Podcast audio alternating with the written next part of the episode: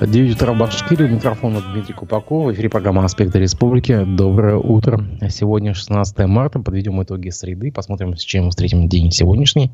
Трансляция идет в Одноклассниках, ВКонтакте, в Ютубе. В чате трансляции можете писать свои вопросы и комментарии. А теперь к обзору прессы.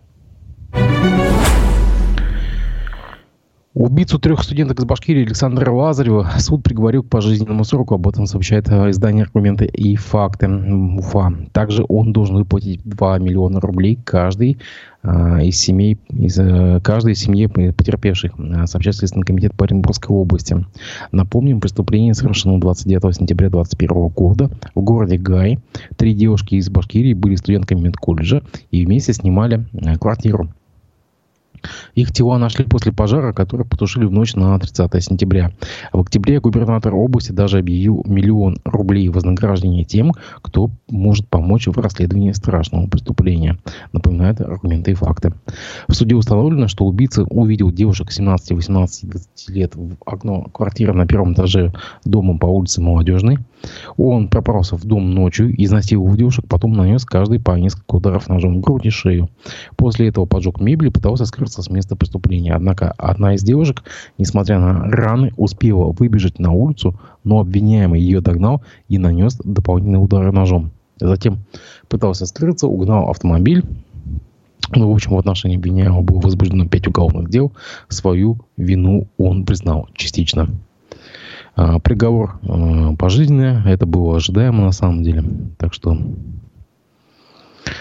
на этом как бы это дело и закончилось. А, у ФСБ по Башкирии объявил заведующему сектору по милиционной подготовке и гражданской защите администрации Буговеченского района Олегу Самойлову официальное предупреждение о недопустимости действующих, действий, созданных на а, действий, создающих условия для разглашения государственной тайны, сообщает издание «Коммерсант Уфа» а, со ссылкой на пресс-службу УФСБ. Как установили сотрудники управления, Олег Самойлов обрабатывал и хранил доверенные ему по службе электронные копии секретных документов на компьютере, а, подключенном к сети интернет. А, ФСБ предупредило, что в случае продолжения указанных действий он будет, э, он будет привлечен к уголовной ответственности в виде лишения свободы на срок до 4 лет. Далее. А, Управление по строительству и ремонту искусственных, э, по, по ремонту дорог и искусственных сооружений администрации Уфы по итогам конкурса намерено заключить контракт на капитальный ремонт автомобильного моста через э, реку Уфа возле поселка Шакша э, с компанией «Башкир Автодор», сообщили коммерсанту Уфа в пресс-службе мэрии Уфы. Компания была единственным участником закупки. Контракт планируется заключить по начальной цене за 2,16 миллиардов, за 2 почти что, ну, почти 2 миллиарда рублей. Из них 1,76 миллиардов выделит из федерального бюджета, 335 а миллионов из республиканского, 65 миллионов из городского бюджета. Ориентировочная дата заключения контракта 29 марта. Работы необходимо заключить, э, завершить до начала апреля 2025 года. Длина четырехполосного моста составляет 680, 687 метров. По нему можно будет двигаться со скоростью 80 км в час. А генподрядчик должен провести подготовительные работы, организовать дорожное движение на период капремонта, срубить деревья, построить 8 опор, росовое рамное пролетное строение и металлические пролетные строения, укрепить э, дамбу, восстановить э, укрепление откосов и так далее. Компания должна также разработать рабочую документацию. Об этом сообщает коммерсант Уфа.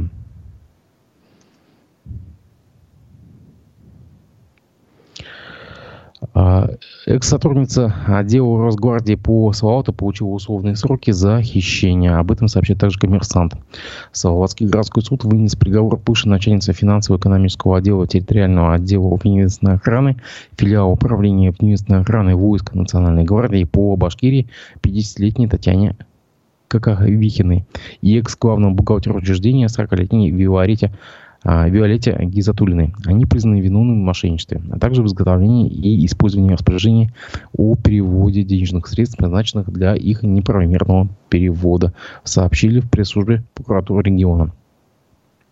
По материалам дела женщины занимались вопросами начисления зарплаты сотрудниками учреждения.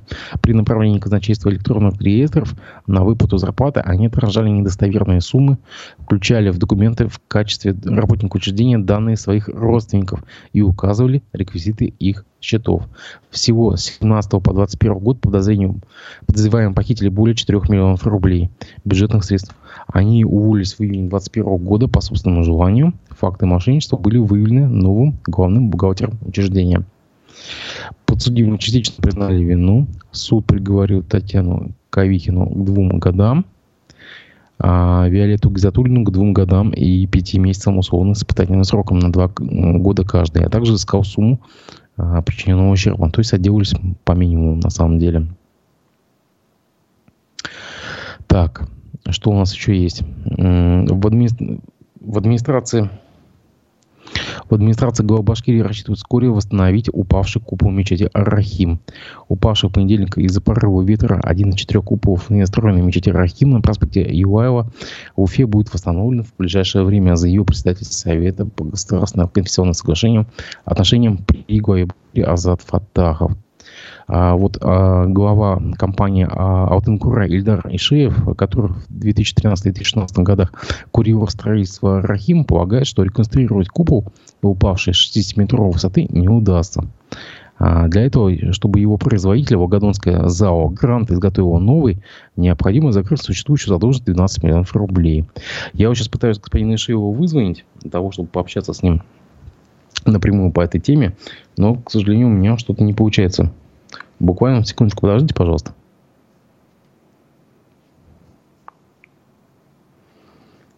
Почему-то господин Шейф у нас не вызванивается. Но я надеюсь, что в, э, в процессе как бы нашего с вами общения он все-таки появится. Почему-то вот его нету на связи, хотя мы с ним договаривались о созвоне. Это такой технический момент, извините, пожалуйста.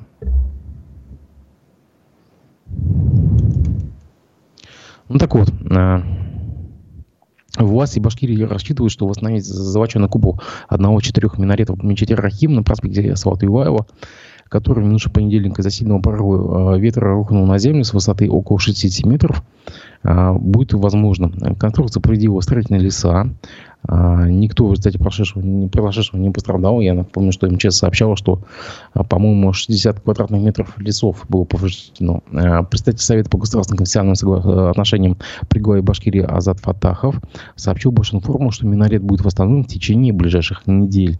Решается вопрос по транспортировке поврежденного элемента на завод-изготовитель, где после изучения будет принято решение о ремонте либо изготовлении нового фрагмента сказал господин Фатахов агентству Башинформ. Вот господин Ишеев э, э, коммерсанту прокомментировал, что купол укрепился к минарету на болтах и страховался сварочными прихватками. Э, он упал с большой высоты, это его цитата. На мой взгляд, частично его можно будет использовать при изготовлении нового. Все четыре купола, установленных на, минар... Э, установленных на минаретах, были изготовлены Волгодонским ЗАО «Грант».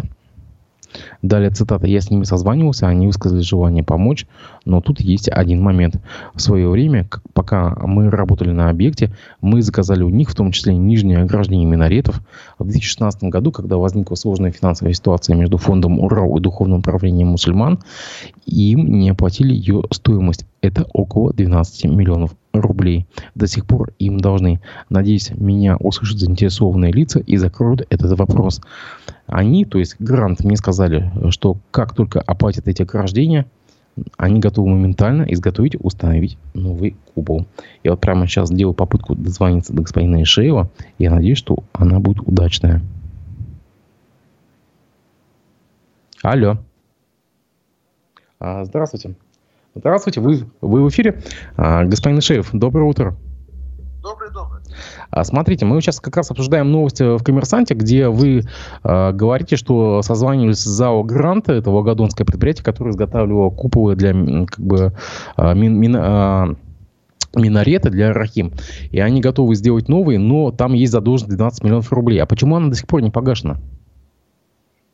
Ну, дело в том, что вот вопрос такой, он, как бы сказать, почему, почему это Даже ответить не знаю как. Вот, общем, примерно расскажу по факту, что было. У нас было с этой организацией, вот, э, с Волгодонским э, грантом, да, ЗАО грант, э, полное название. Мы с 13 года, 14 до 15 года с ними работали. Было два договора. Был один договор на, на устройство самого центрального купола со всеми принадлежностями, там вот полумесяц, это улем называется и так далее. И, соответственно, э, купола на минареты. Вот. Э, ну, в принципе, в одном договоре он полностью исполнен, где было оплачено и центральный купол, и минареты. Они нам его передали. Вернее, там было как? В этот момент вот наша организация «Алтын Курай» э, до вот этого момента, до передачи работали мы в качестве службы заказчика. В это время у нас был рекомендованный фондом «Урал» генеральный подрядчик – первоначально этот генподрядчик назывался Кончура Ремстройгаз, а потом он переименовался в Инвестстрой. И вот эта организация Грант – это его подрядчик, это его подрядная, ну, субподрядная организация. И вот э, генподрядчик и подрядчик Грант э, полностью выполнили все работы по договору, передали, значит, я скажу, начало 2015 года. Вот, и в договоре у нас, вот мы подняли наш договор между как бы нами и грантом э, гарантийный срок э, до 10 лет. Вот у нас, мы посмотрели, осталось еще полгода гарантийного срока, и мы уже вчера э, отправили в грант претензионное письмо, значит, где мы их пригласили, ну, в связи с этой чрезвычайной ситуацией, значит, полностью с главным инженером, чтобы выехали на место, определили, в чем причина, и исследовали все остальные свои изделия. Нет то, есть, то есть, извините, пожалуйста, то есть можно, получается, восстановить этот купу по гарантии? Да, я считаю, что если это мы с грантом вдвоем выясним, что, например, это гарантийный случай, то, естественно, ну, э, будем, значит, обсуждать, э, нужно будет доступ к площадке балансодержателям.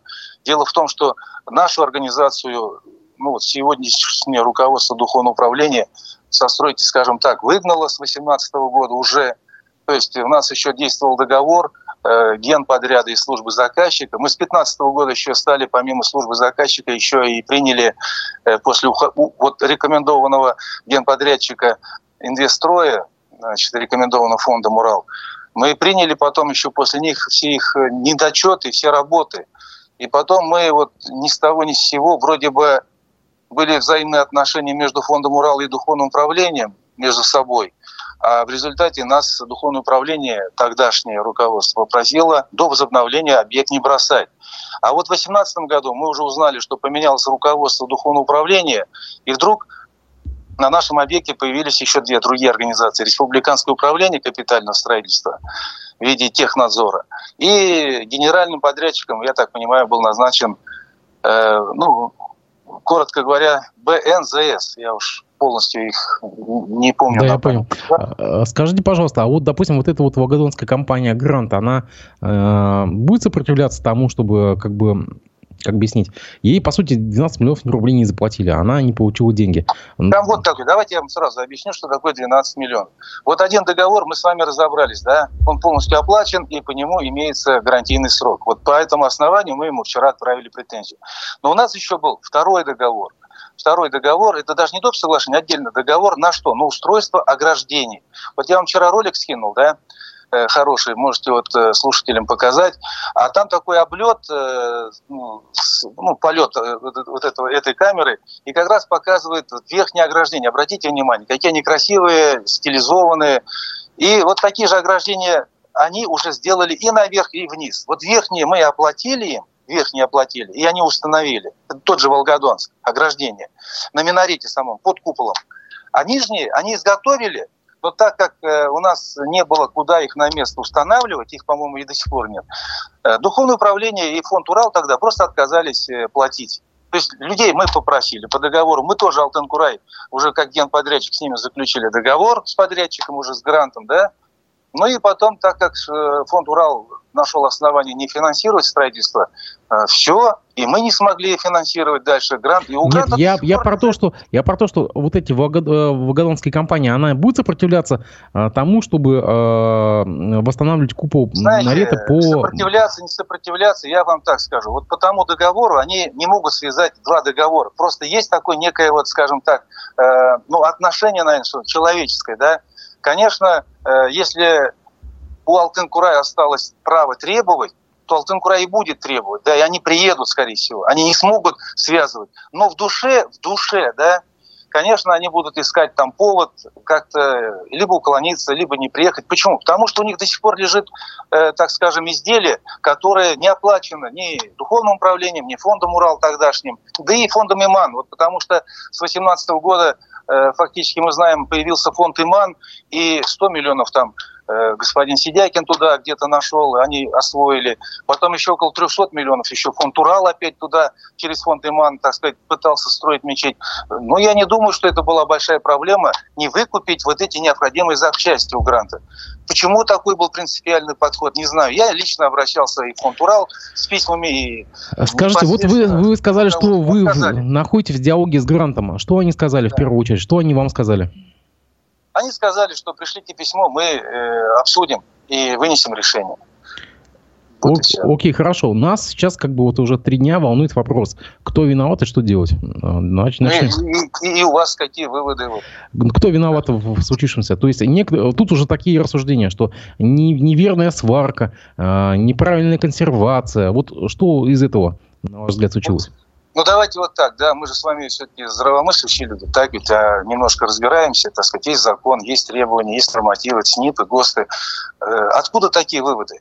Про сварку, про еще что-то. Кто? Что, какой-то диванный эксперт это определил или глазом просканировал? У него есть э, допуски, он сертифицированный. Кто? Кто такие вещи говорит? Потому что, давайте так, вот как я вижу ситуацию. Ну, есть балансодержатель на сегодняшний день. Понимаете, да? Случилось ЧП, и есть определенный регламент. Но если это дело что-то случилось, ну, есть там процедура определенная. Я думаю, что э, балансодержатель должен был по процедуре все эти мероприятия произвести. То есть Потом, консервацию. То есть день... консервацию. Консервацию. Да, о какой консервации речь? Вы вообще вот о разных вещах говорите.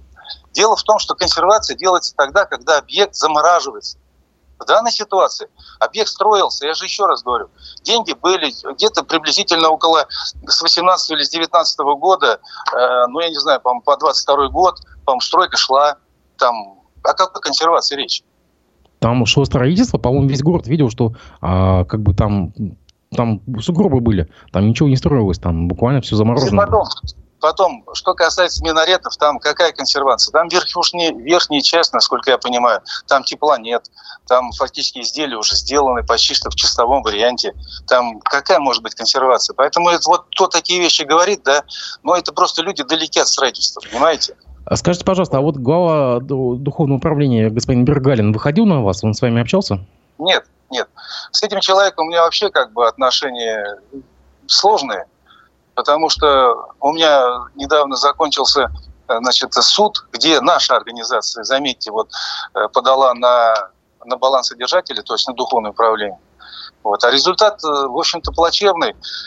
Дело в том, что судья почти два года разбирался и вынес такой вердикт, что требования духовного управления встречные, наше исковое, ну, что мы пропустили сроки исковой давности – мы, конечно, планируем апеллировать по этому вопросу, хотя бы там частично мы видим, сроки мы не пропустили.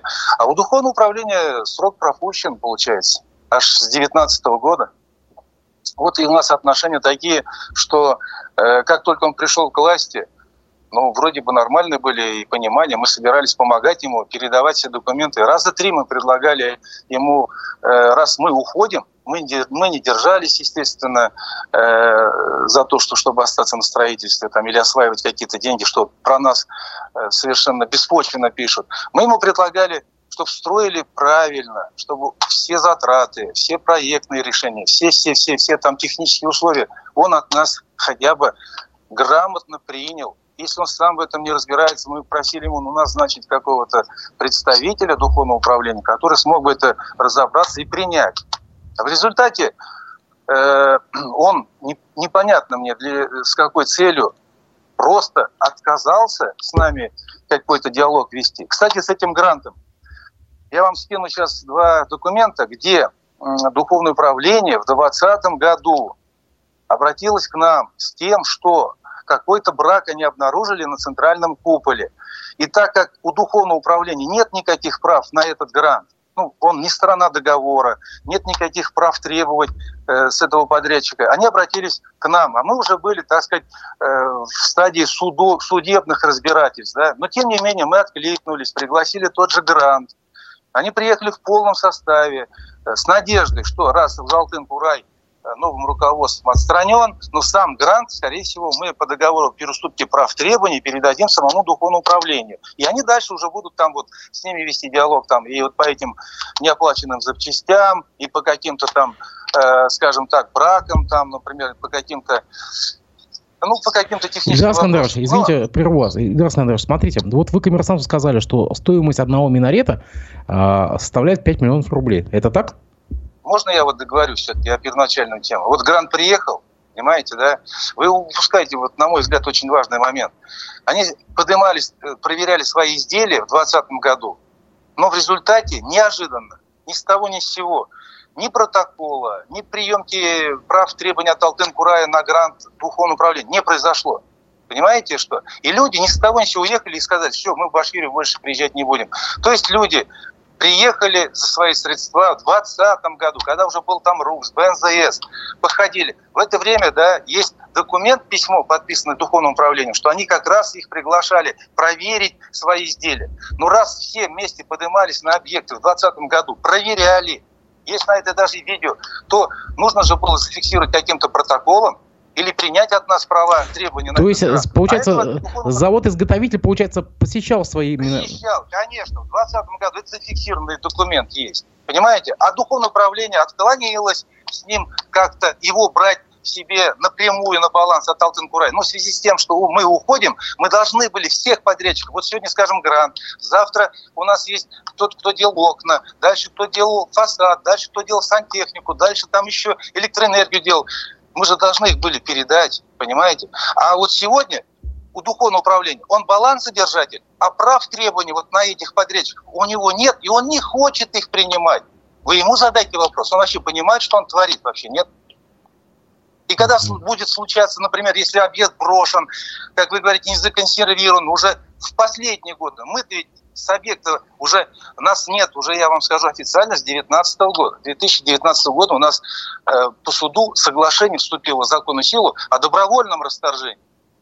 Понимаете, где духовное управление подписало в связи с тем, что без согласия Алтын-Курая он туда завел республиканское управление капитального строительства и БНЗС, он несет все ответственности за брак и за все. Это у нас в соглашении, я вам сегодня же прям перешлю. То есть, Это, то есть получается, что вы уже не при делах официально? Абсолютно. Абсолютно. У нас есть все документы. Но при этом, вот когда случилось ЧП, просто, я почему приехал? Это просто был акт доброй воли. Объект, ну, наш общий.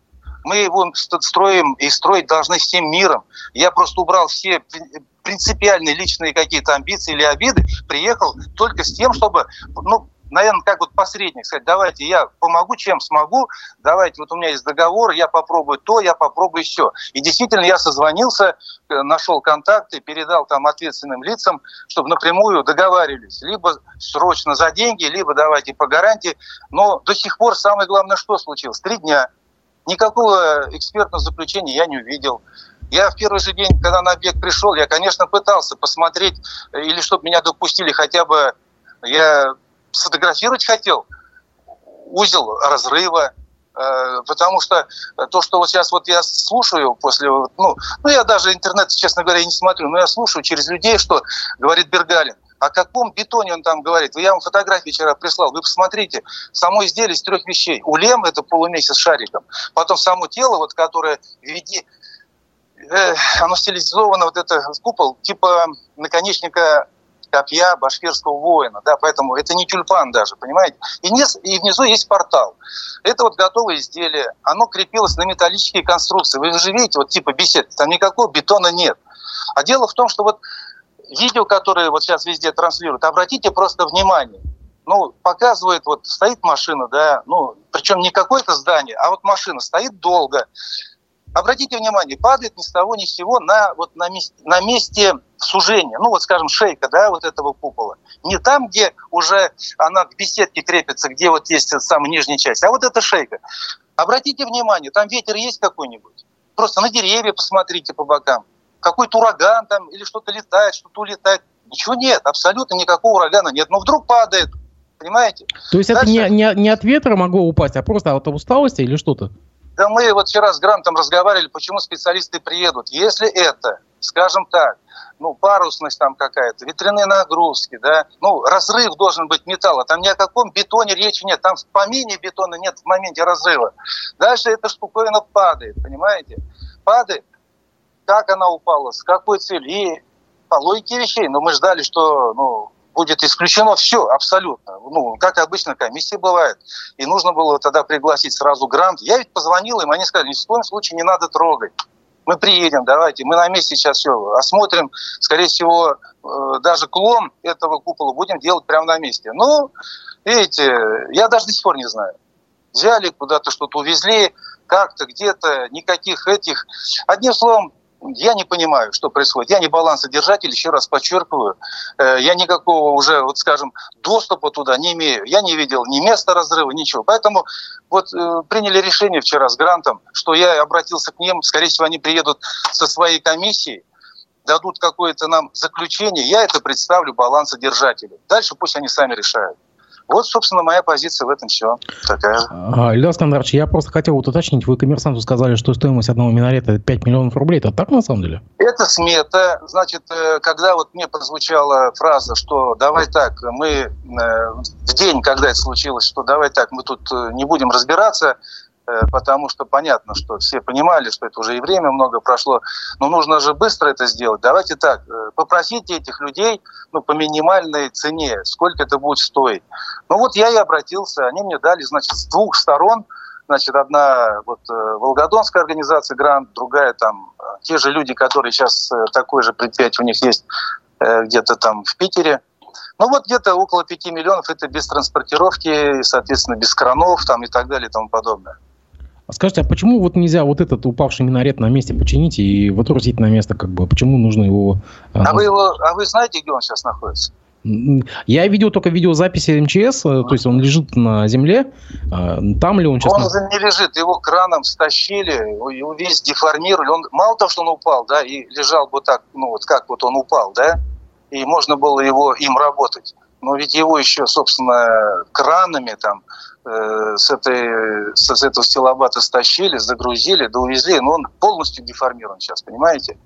И где он находится, я, например, точно не знаю, потому что у меня доступа нету к объекту и давным-давно, аж с 2018 года. Поэтому вот такая картина. А скажите, пожалуйста, вот недавно Ради Хабиров, глава региона, он оценил достройку мечети в 2-4 миллиарда рублей. На ваш взгляд, это справедливые цифры? Ну, слово такое вот справедливо-несправедливо, я скажу другими критериями. Есть проектная стоимость, э, проектная, да, потому что наш проект, вот которым работал Алтынкурай как служба заказчика, прошел государственную экспертизу на э, конструктивное соответствие и на сметную достоверность. Вот у нас, э, значит, э, по ценам то есть там разработана была и наружная часть, это, то есть что касаемо конструктива, это бетон, внутри все системы, а интерьер и экстерьер это шло уже, так сказать, по некому дизайн-проекту. По тем ценам, значит, сейчас скажу, 2017 года стоимость всего объекта была где-то у нас, э, ну, с копейками плюс-минус, значит, 7-8 миллиардов рублей при том, что э, сюда входило 25 тысяч квадратных метров отапливаемых площадей. Надо понимать, что э, вот сама мечеть, вот эта часть, да, это 12 тысяч квадратных метров, и, и внутри, если брать в форме отделки, до купола, скажем, с мужского э, зала до верхнего, 90 тысяч кубов квадратных метров. 90 тысяч кубов. Э, это все нужно отделывать. И поэтому когда все это рассчитали, была конкретная сумма. При этом значит, от фонда Урал было получено значит, через духовное управление 1 миллиард 457 миллионов, это вот подтверждено в судебных заседаниях, из которых у нас осталось в материалах из этих не, не, не закрытые всего лишь 178 миллионов рублей в материалах. Вот вся картина.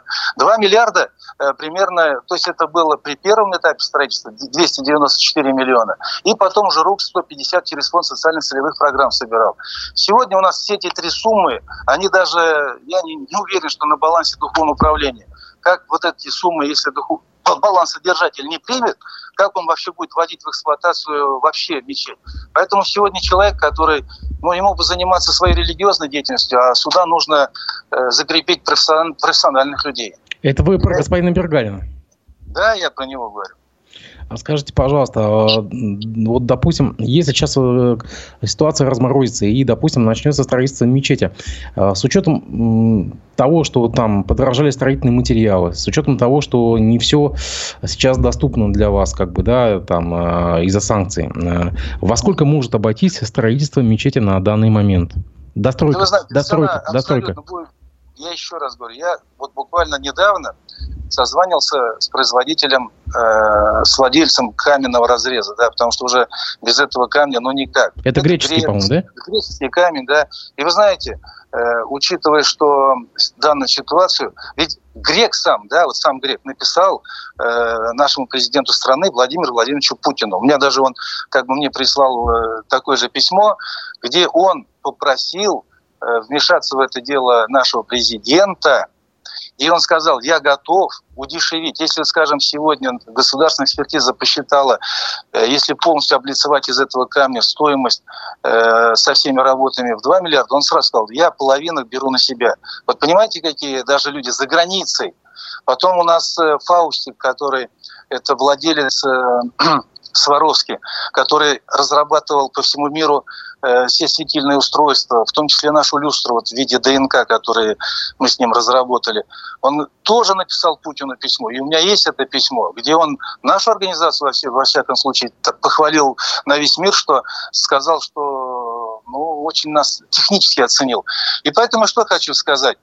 Э, мы будем помогать мы все связи свои, все отношения напрямую, кто будет дай бог, достраивать, обязательно будем помогать. Бескорыстно. Нам не надо быть э, страной договора. Все наработки, но только чтобы был человек, который именно ставит цель, чтобы достроить этот объект, понимаете? Достроить по законному, по правильному, по строительному правильно, понимаете, достроить. Вот идея в этом. А свои проблемы мы тут, учитывая, что вот такая, вот такой вот такая ситуация, мы тут не собираемся спекулировать, там, говорить о своих претензиях, там, вот с нами не рассчитались. Это мы будем в рабочем режиме как-то сами свои вопросы решать. Позиция у нас такая. Мы будем помогать от души. Спасибо вам большое. Я как бы надеюсь, что вы будете нас держать в курсе как бы происходящего, и в случае чего мы будем вас вызванивать в эфир. А, держите, пож... держите нас, пожалуйста, спасибо. в курсе. Спасибо большое. Ну, спасибо. Всего хорошего. Всего доброго. Дорогие друзья, вы сами все слышали. А, ситуация вот такая, как есть, как нам ее обрисовали. И верить, не верить на слово господина Шееву, это ваше дело. Но как бы кое-какие факты нам сообщили. Давайте вернемся к обзору прессы. В Башкирии закрыли еще одну ледовую переправу. Движение автотранспорта по льду закрыли через реку Кама в Краснокамском районе, сообщает агентство Башинформ со ссылкой на региональное управление МЧС. Переправу закрыли в связи с натуплением тепла и уменьшением толщины льда. МЧС просит автомобилистов заранее продумать маршрут движения в заданном направлении и не выезжать на лед вопреки запрещенным знакам. А, Значит, в Уфе на пересечении улицы Магистральной Ухтомского в Демском районе возникла большая ужас с подводными ямами, сообщает портал УФА-1. На ситуацию обратило внимание также издание ЮТВ, куда местные жители пожаловались на произошедшее. По словам горожан, из-за огромной лужи возникли аварийные ситуации, а, на несколько автомобилей, а несколько автомобилей получили боковые порезы шин. А, прилагается видеозаписи и фотоиллюстрации. Действительно, лужа большая и как бы как такое произошло, непонятно. На перекрестке провели ямочные работы литым асфальтом, то есть асфальт укладывали прям, прямо под воду. По информации властей, яма образовалась из-за проведения осенью прошлого года земляных работ по, на водопроводной линии. Выполняла их подрядная организация «Экомеханика». А, а, как бы я думаю, что сейчас будут проводить какие-то работы с, с этой компанией, чтобы она, видимо, по гарантии все починила. А, ситуация держится на контроле в мэрии Уфы. Также развивается ситуация с забастовкой пунктов выдачи заказов Wildberries. Вот издание Пруфы также публиковало свою статью в которой описывают ситуацию. Сотрудники пунктов выдачи заказов ПВЗ Wildberries по всей стране объявили забастовку из-за новой системы штрафов, установленной компанией, предусматривающей удержание до 100% платы за бракованный товар. И также была э, небольшая осада офиса в Москве. Вчера весь день, кстати, поступали э, новости оттуда. Туда даже полиция приехала. А, как сообщили изданию Пруфы в одном из ПВЗ Wildberries, а, никакой забастовки им пока еще не известно. Да, кстати, я проверял в соседнем доме. Также вчера ПВЗ работала. У нас, видимо, Уфу это дело обошло. Видимо, в Уфе и в Башкирии а, Wildberries работает, хотя по всей стране идет забастовка. Давайте мы здесь сделаем небольшой перерыв и послушаем фрагмент вчерашней, э, фрагмент вчерашней передачи «Аспекты мнений» с представителем Республики Башкортостан при торговом представительстве России в Китае Флюром Асадулиным. Давайте немножко поговорим про условия работы бизнеса на китайском рынке. Начнем с налогов. С количества проверок бизнеса. Кошмарит бизнес или не кошмарит? Но если говорить о бизнесе для китайских предпринимателей, то если какая-нибудь организация или предприниматель решили реализовать инвестпроект, и он такой средний и крупный, то он обращается в департамент коммерции своего региона, провинции, и они обязаны ему подобрать земельный участок бесплатно, обязаны построить дорогу, провести электричество, Даже поставить так. трансформаторы, здание он должен построить сам, и есть определенный срок, по которому не берется никаких налогов, он работает, выходит на определенные цифры, потом он уже начинает платить налоги. Если он не выполнил определенные обязательства, то, естественно, он должен оплатить э, расходы, расходы да, которые ему покрыли. Я это знал раньше, приезжал, спрашивал, мне это было интересно, и сейчас тоже еще раз убедился в том, что так оно и есть.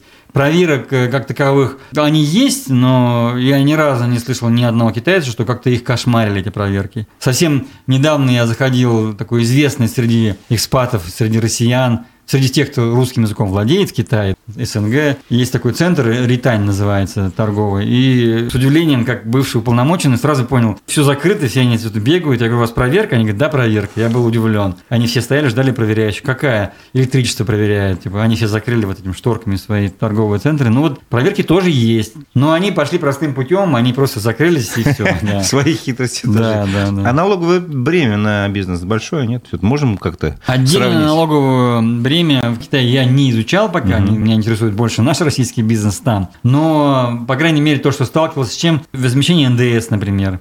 У нас это целая эпопея, чтобы НДС возместили, да? В каждом видит мошенника, ну, наверное, есть мошенники. В Китае все очень быстро, подал документы, через три недели НДС возместили. Это я к чему говорю? К тому, что мы сейчас работаем вот Россия и Китай, и Выгоднее россиянам работать в Китае, если он поставляет свою продукцию или покупает, открыть там китайское ООО, скажем так. Общество ну, свое представительство да. какое-то юридически. Как Нет, сказать. представительство невыгодно. Нужно не открывать полноценное, а, ну, полноценное предприятие. Да. Общество ограниченной ответственности, по-русски угу. называемое. Там должен быть учредитель наш россиянин. И поэтому, если вы открыли китайское предприятие, если вы там что-то купили, оно там за 100 рублей к вам зашло, то 13% НДС остается в этом вашем ООО. Понимаете? Нет, это очень выгодно.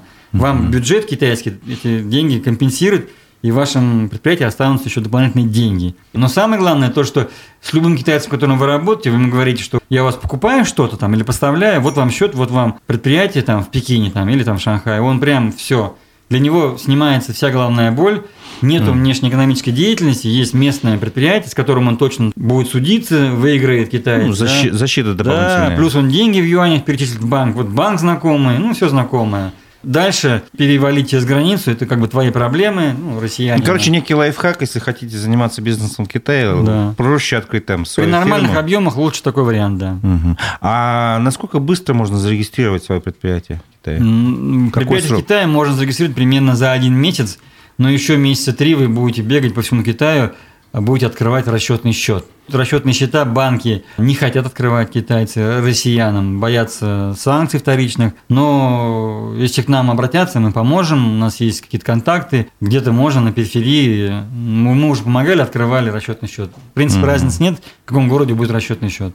А как относится к иностранным инвестициям в Китай? То есть вот россиянин, возьмем того же из Башкирии, и поехал да. туда работать. Выгодно будет? Ну, как говорится, у денег, у инвестиций гражданства нет. Да? Ну, да, Любые да. деньги с распростертыми объятиями встретят в любой стране, кроме определенных отраслей, которые запрещены к инвестированию в определенных странах. В Китае запрещено инвестирование в финансовый сектор – IT-технологии, цифровые технологии. Ну, видимо, связано да, как раз с тем, что да, технологии не утекли. Да, оборона и прочее. Вы не сможете ни открыть банк, ни открыть там сотовую компанию, ни совместно. Ну, вот онлайн-площадку открыли же ребята, я так понимаю. Нет, они не открыли. А. Они работают на существующих онлайн-площадках. Они как, как ну, дилеры да, ваши. Да. Они, они учредители, как, да. как, как, как вы говорите, китайского да. предприятия. А никто не сможет открыть никакую онлайн-площадку в Китае, угу. никакой там, никакую брокерскую компанию, ни прочее. И вы не сможете завуалировать там под что-нибудь и работать из России, вас быстро вычислят, закроют и еще и всех выдворят оттуда.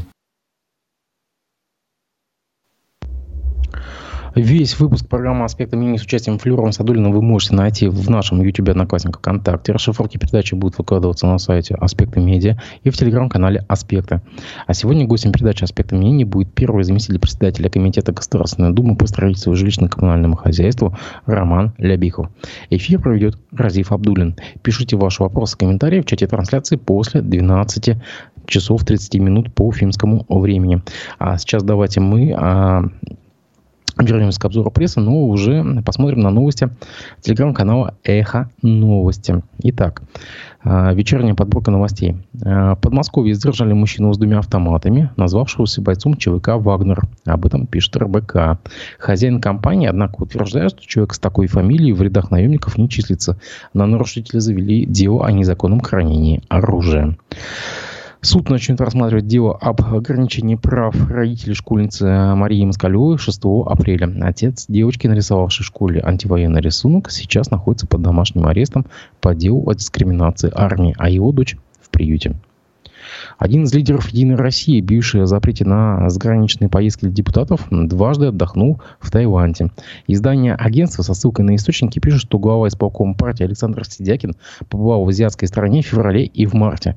Руководство «Единой России» на это не отреагировало. Глава Чечни назначил свою 20-летнюю дочь курировать сферу здравоохранения в регионе. Об этом пишет новая газета «Европа». Многие родственники Рамзана Кадырова занимают высокие посты в республике, напоминает издание. Я напомню, что это был телеграм-канал «Эхо новости». А теперь давайте мы перейдем к э, обзору прессы наших наших соседей, э, что о чем писали у нас э, региональные СМИ по соседству. Мы с вами во вторник обсуждали тему, когда э, ульяновский общественник и юрист Константин Толкачев э, подал иск к мэрии Ульяновска за то, что ему не согласовали проведение митингов в гайд-парке, в местном гайд-парке, э, в парке «Экран», я вам напомню, что э, господин Толкачев планировал провести митинг за проведение э, выбор, прямых выборов мэра, э, и поэтому обратился к мэрии э, Ульяновска. Она ему отказала, хотя не вправе было это делать. И Ульяновский областной суд буквально в понедельник встал на, э, точнее, Ульяновский, э, один из э, районных судов Ульяновска встал на э, сторону господина Толкачева и сказал, что действительно мэрия не вправе не согласовывать проведение таких митингов, потому что это э, гайд-парк, так называемый, на что мэрия подала апелляцию. Ну так вот, Ульяновский областной суд подтвердил право ульяновцев собираться на митинги в местном гайд-парке без согласования с мэрией отказав администрации города в удовлетворении апелляционной жалобы на решение районного суда. Ранее районный суд удовлетворил иск э, господина Толкачева к администрации города, признав незаконным э, отказ мэрии согласовать проведение митинга за возврат прямых выборов мэра Ульяновска, сообщает издание «Коммерсант Самара». В конечном итоге, впервые за историю Ульяновска в Гайд-парке состоялся митинг, прошедший без согласования с мэрией. Мэрия продолжает считать, что даже для митинга в Гайд-парке требуется согласование с администрацией и готовит уже кассационную жалобу. А, в общем, Издание напоминает, что господин Толкачев подавал в мэрию уведомление о проведении 14 марта а, митинга за возврат прямых выборов мэра. Именно в этот день городская конкурсная комиссия начинает прием заявлений от претендентов на вакантный пост мэра Ульяновска. А, по словам господина Толкачева, он отражает желание ульяновцев, и его инициатива уже поддержана многими. Прямые выборы мэра Ульяновска отменены летом 2010 года по инициативе единороссов. В 2013 их вернули, но избрать народного градоначальника не успели, так уже в 2014 году вновь по инициативе Единой России была учреждена должность сети-менеджера. Ну, то есть как у нас в Уфе. А, в общем, уведомлении, направленного в мэрию, организатор указал местом проведения акции сквер-экран в центре города, определенный в постановлении об правительства как специальное место проведения публичных мероприятий. А, для таких мест не нужно а, согласование с мэрией, если численность не превышает предельные нормы, а это в данном случае 100 человек. Но мэрия отказала в согласовании, сославшись на то, что в уведомлении не указаны лица, ответственные за организацию и проведение митинга, и предупредила заявителя, что в отсутствие отсутствии согласования он не вправе э, проводить такое мероприятие. А, Толкачев направил иски в суд э, к мэрии о незаконном отказе в согласовании митинга, к полиции о незаконном официальном предостережении. И в понедельник районный суд признал э, ответ мэрии организатору митинга незаконным, указав, что сквер является специальным отведенным местом, и для него, согласно постановлению пленума суда, не требуется согласования. Суд также подчеркнул, что органы власти обязаны нести основное бремя ответственности за содействие граждан правомерной э, реализации конституционного гарантированной свободы мирных собраний. Мэрия с решением не согласилась и направила апелляционную жалобу. В облсуде представитель, э, представитель мэрии настаивал, что в любом случае даже для гайд-парка э, организатор был э, обязан согласовать с администрацией города проведение митинга. А, однако за два с половиной часа до начала митинга облсуд отказал мэрии в удовлетворении апелляционной жалобы, подтвердив законность решения первой инстанции. А, что же, очень даже такое редкое событие для нашего общества в эти дни. Здравый смысл сохранился в отдельно взятом суде. Мы поздравляем господина Толкачева с этим. А, коммерсант Нижний Новгород сообщает, что а, депутаты хотят изменить правила а, компенсации озеленения в Нижнем Новгороде. Бюджет Нижнего Новгорода в прошлом году выручил 210 миллионов рублей в качестве платы за вырубленные при строительстве деревья. В четыре раза больше по сравнению с первоначальным планом. Однако в городе сложилась напряженная ситуация с компенсационным озеленением. По соседству с новостройками провести его в полном объеме не удается. И новые деревья высаживаются там, где они особо не нужны. В городской думе предложили сформулировать новые правила благоустройства так, чтобы застройщик сразу предусматривал рядом с новостройками максимальное озеленение взамен утраченного. По мнению экспертов, рост платежей может свидетельствовать о том, что застройщику проще заплатить, а, чем связываться с посадкой деревьев.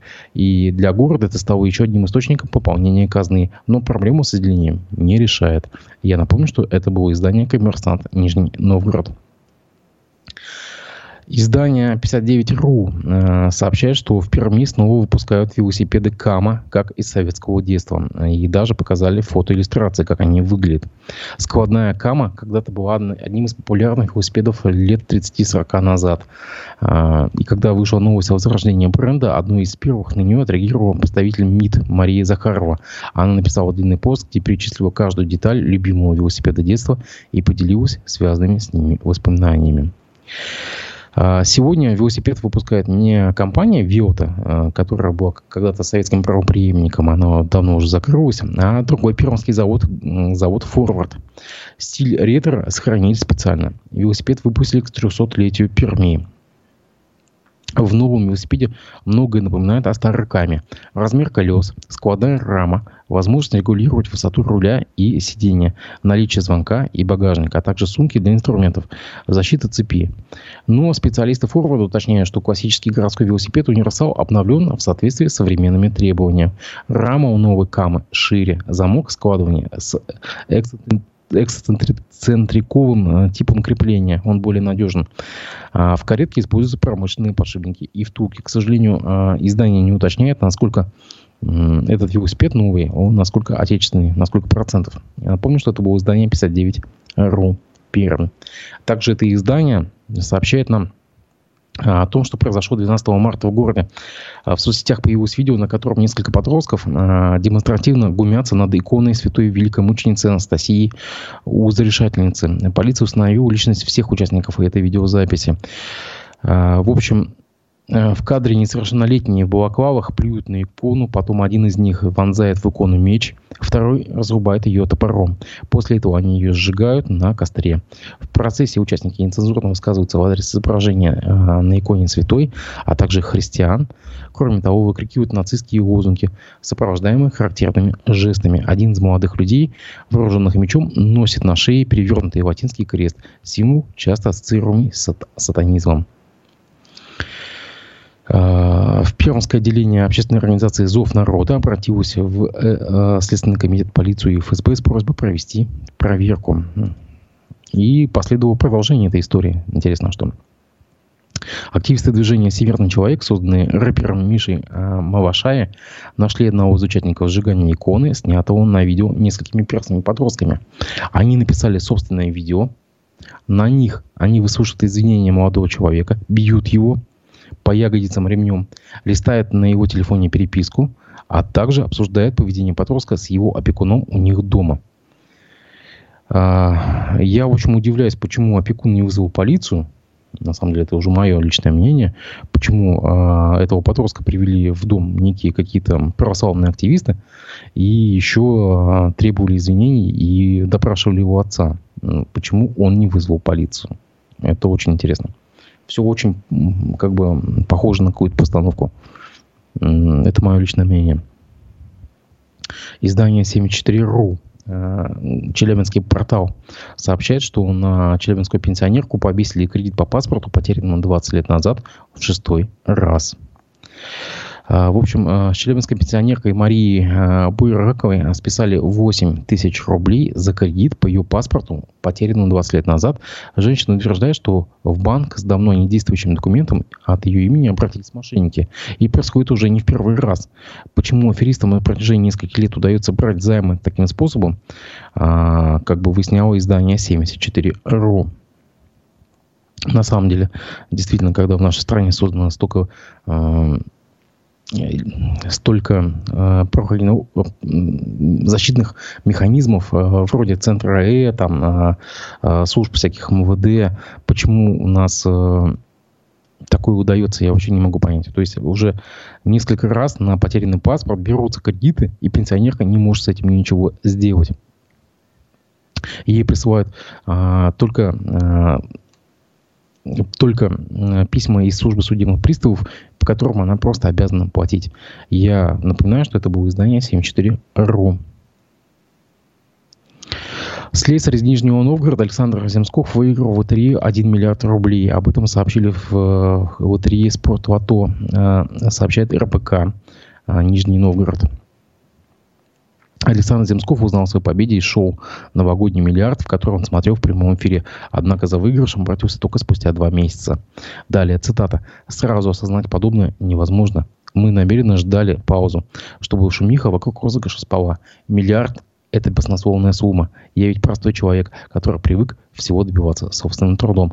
Ну, не могу представить того, что в миг стану миллиардом, тем более, что выиграю в лотерею. А, издание уточняет, что победитель работает слесарем по ремонту и обслуживанию технологического оборудования. Ну что же, маленький человек, а, а, и маленькому человеку повернулась удача. Мы, мы рады за него. Также издание РБК, но уже Казань сообщает, что э, сотрудникам э, КАМАЗа запретили со- заказывать курьерскую доставку на работу. Запрет на использование доставки курьерами пищи и товаров э, вводится на ПАО КАМАЗ с 13 марта до особого распоряжения. Меру объясняет усилением антитеррористической защищенности.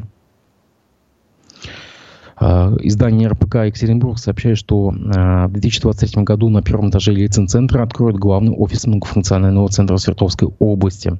Как пишет издание 66.ru со ссылкой на пресс-службу Ельцин-центра, флагманский офис займет площадь под мультимедийным экраном. Общая площадь помещений 857 квадратных метров. Таким образом, новый МФЦ станет самым большим в Екатеринбурге. А, в 2016 году Ельцин-центр передал правительству Свердловской области 7,6 тысяч квадратных метров своих площадей в счет погашения долга по кредитам. После этого госструктуры, подведомственные им организации, начали открывать в Ельцин-центре свои офисы. Это было издание РПК Екатеринбург. На Кремлевской набережной построят общественный туалет на 45 человек. Об этом сообщает издание «Коммерсант э, Казань». Городской общественный туалет планируется построить на Кремлевской набережной Казани. Он будет рассчитан на 45 человек. Туалет построят около амфитеатра, недалеко от Национальной библиотеки Татарстана, рядом с парадной лестницей, которая ведет к воде. На эти цели э, потратят 150 миллионов рублей. Деньги вылет из бюджета региона. Также МВД э, Татарстана предложил помещать детей в спеццентр за буллинг, сообщает коммерсант Казань. Заместитель начальника полиции Татарстана Александр Мещикин предложил расширить перечень статей КОАП при. Так, меня слышно, да? Все. Извиняюсь, у нас какие-то были, видимо, неисправности. Ну, так вот, э, замначальника полиции Татарии э, Мещикин предложил расширить перечень статей КОАП, при повторном нарушении которых подростков будут отправлять в Центр временного содержания. Э, речь идет о умышленном уничтожении или повреждении имущества и об оскорблении. По словам господина Мещихина, это в частности может решить проблему буллинга. Кроме проведения бесед, больше практически ничего не делается, сказал он. В чем-то, в принципе, на самом деле господин Мичикин прав. Мне кажется, это может помочь как-то решить проблему. На этом с обзором э, прессы регионов у нас все. Давайте немножко о погоде. 16 марта Башгидромет э, обещает погоду без осадков. Ветер южный, умеренный. Температура воздуха ночью 3-8, местами до минус 13, днем плюс 3, плюс 8. 17 марта без существенных осадков. Ветер южный, умеренный. Днем порывистый. Температура воздуха ночью 0, минус 5, местами до минус 10. Днем плюс 4, плюс 9. Напомню, что сегодня гостем передачи «Аспекта мнений» будет первый первый заместитель председателя Комитета Государственной Думы по строительству и жилищно-коммунальному хозяйству Роман Лябихов. Эфир проведет Разиф Абдулин.